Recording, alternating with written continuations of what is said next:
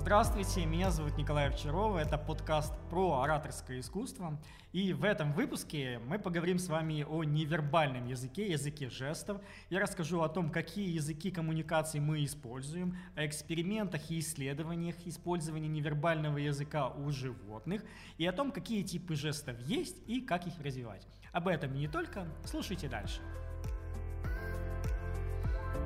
Прежде всего, я хочу вам сказать, что мы используем три основных языка для коммуникации. Первое – это вербальный язык, то есть это то, что мы с вами говорим, наша речь. Второе – это невербальный язык, это движение всего нашего тела, наши руки, ноги, как мы стоим, как мы движемся. И третий язык – это язык эмоций. То есть это наши эмоциональные краски и реакции на то, что мы говорим или то, что мы слышим. Что нужно делать для того, чтобы управлять этими языками? Для вербального языка, то есть то, что мы говорим, понятно, что нужно развивать голос, также риторику, расширять свой словарный запас, развиваться необходимо в своем направлении, расширять свой кругозор и интеллект для того, чтобы более глубоко понимать свою тему, понимать аналогии с другими сферами, более, более глубже, что ли, разбираться в своей теме. Тогда и вы будете создавать впечатление человека, который знает то, о чем он говорит. Второе – это невербальный язык. Что необходимо делать? Тут необходимо физически свое тело развивать, в частности, руки, пальцы, изучать нужно язык жестов, о котором я сегодня немножко больше расскажу.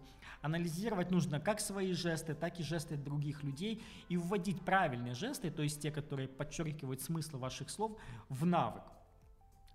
И для языка эмоций тут необходимо научаться, научиться э, распознавать э, свои эмоции, эмоции других людей – а также развивать свой эмоциональный интеллект.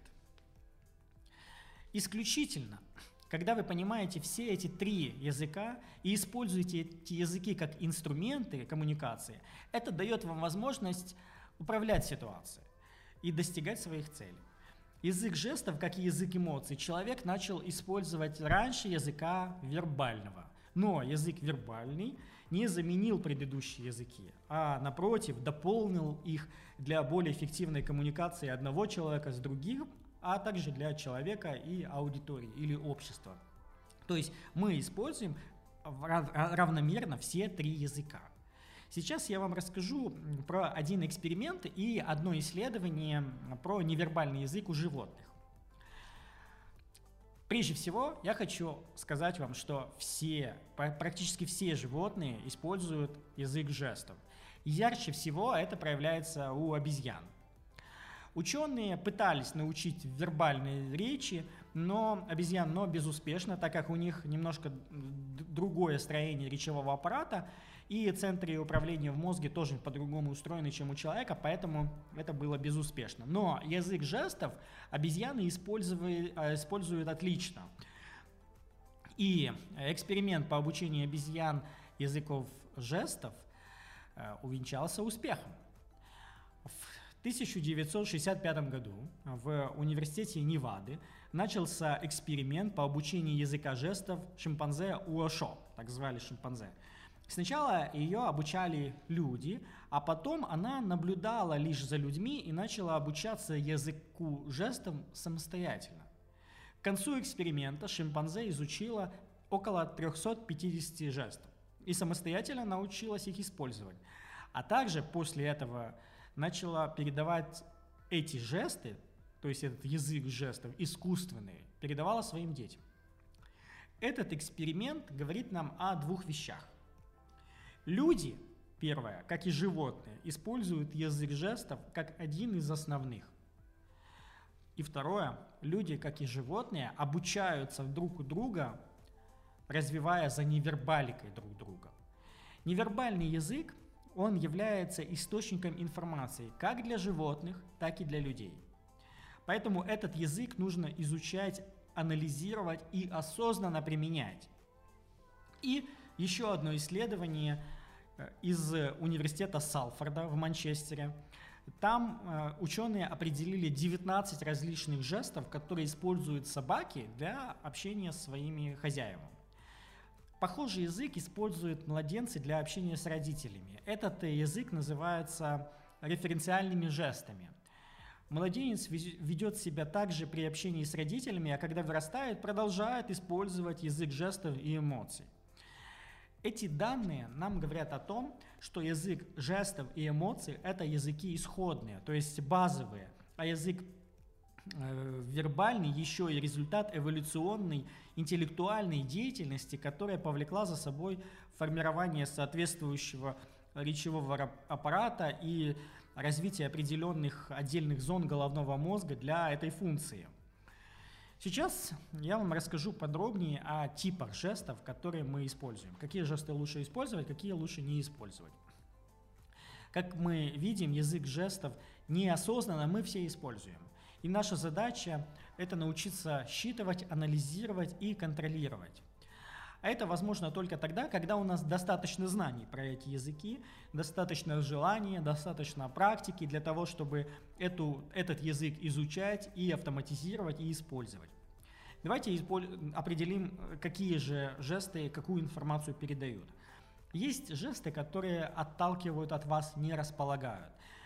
Тут три основных группы. Первая – закрытые жесты. Это закрытые позы, руки, ноги, отсутствующий взгляд – передают информацию о том, что вы не настроены на контакт, на коммуникацию с другими людьми, или это передает информацию о том, что вы достаточно закрытый, зажатый человек. Во время публичных выступлений это недопустимо, это вызывает недоверие. Также вызывает недоверие передающие жесты волнения. Это мелкая моторика в руках, в ногах, в глазах. Передает информацию о том, что вы слишком волнуетесь, слишком нервничаете, и это тоже отталкивает. И жесты, которые передают сомнения. Тут вялые жесты, неуверенная поза, отсутствующий взгляд, отсутствие осанки, это все передает информацию о том, что вы недостаточно уверены в том, что вы говорите. А теперь что же нужно использовать? Какие же жесты необходимо использовать? Те, которые помогают вам. Первое. Открытые жесты. Они передают отсутствие зажимов, однако без передачи смыслов они недостаточно эффективны. То есть жесты должны быть открытыми и еще и осмысленными. То есть вы должны понимать, что именно вы передаете своими жестами, какую именно информацию.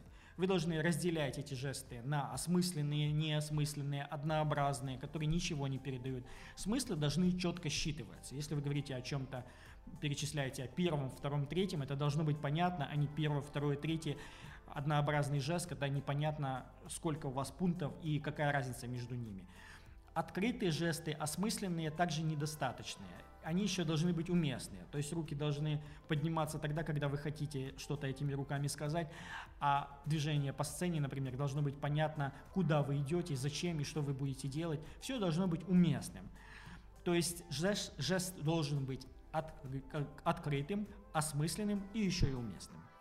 Совершенное владение своей невербальной техникой позволяют вам исключительно передавать смыслы своих слов и полностью контролировать ситуацию.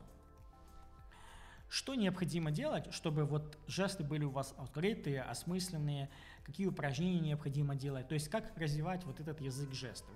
Тут я вам скажу, дам 7 основных э, пунктов, 7 основных правил, такой алгоритм, что зачем необходимо делать.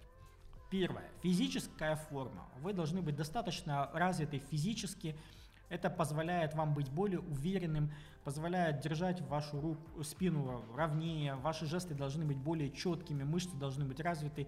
То есть физическая форма – показатель четкости и уверенности в ваших жестах. Второе. Есть упражнения для разминки для рук, для пальцев, речевые упражнения для голоса и речи – также мелкие упражнения физические, развивающие пластику, гибкость, силу. Это все способствует развитию ваших жестов. Помогают и танцы, и пантомима, акробатика, гимнастика. Все это позволяет вам развивать свое тело и, соответственно, язык невербального общения. Третье. Необходимо постоянно тренироваться, постоянные тренировки дома перед зеркалом. Вот вам нужно о чем-то выступить, где-то подго... где-то э, коммуницировать в круг... на круглом столе или на конференции, или выступление на видео.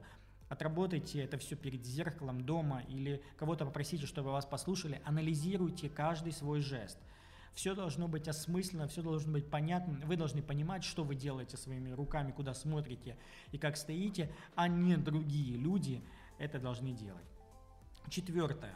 На этапе тренировки и репетиции, когда вы берете текст и когда вы понимаете, что вы будете говорить, посмотрите на слова, которые вы можете усилить, подчеркнуть жестом, посмотрите на выражения, которые вы будете говорить, что вы можете усилить уместной и осмысленной жестикуляцией. И это на этапе репетиции также подчеркивайте, используйте. Пятое автоматизацию в повседневной жизни. То есть необходимо это все постоянно отрабатывать в жизни, следить за собой, анализировать, больше жестов использовать осмысленных в жизни. Шестое – автоматизировать потом в публичных выступлениях, потому что публичные выступления – это нестандартная ситуация. То есть это то, что для вас не является обычным, обыденным, но это должно стать для вас профессиональным и обыденным, поэтому необходимо автоматизировать и постоянно внедрять это в публичных выступлениях или важных переговорах.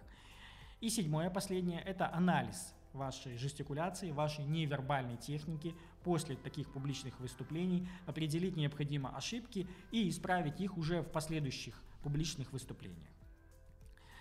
Сейчас я вам дам несколько советов, что смотреть э, из кино, например, из выступлений, которые позволят вам немножко больше понимать про язык невербального жеста.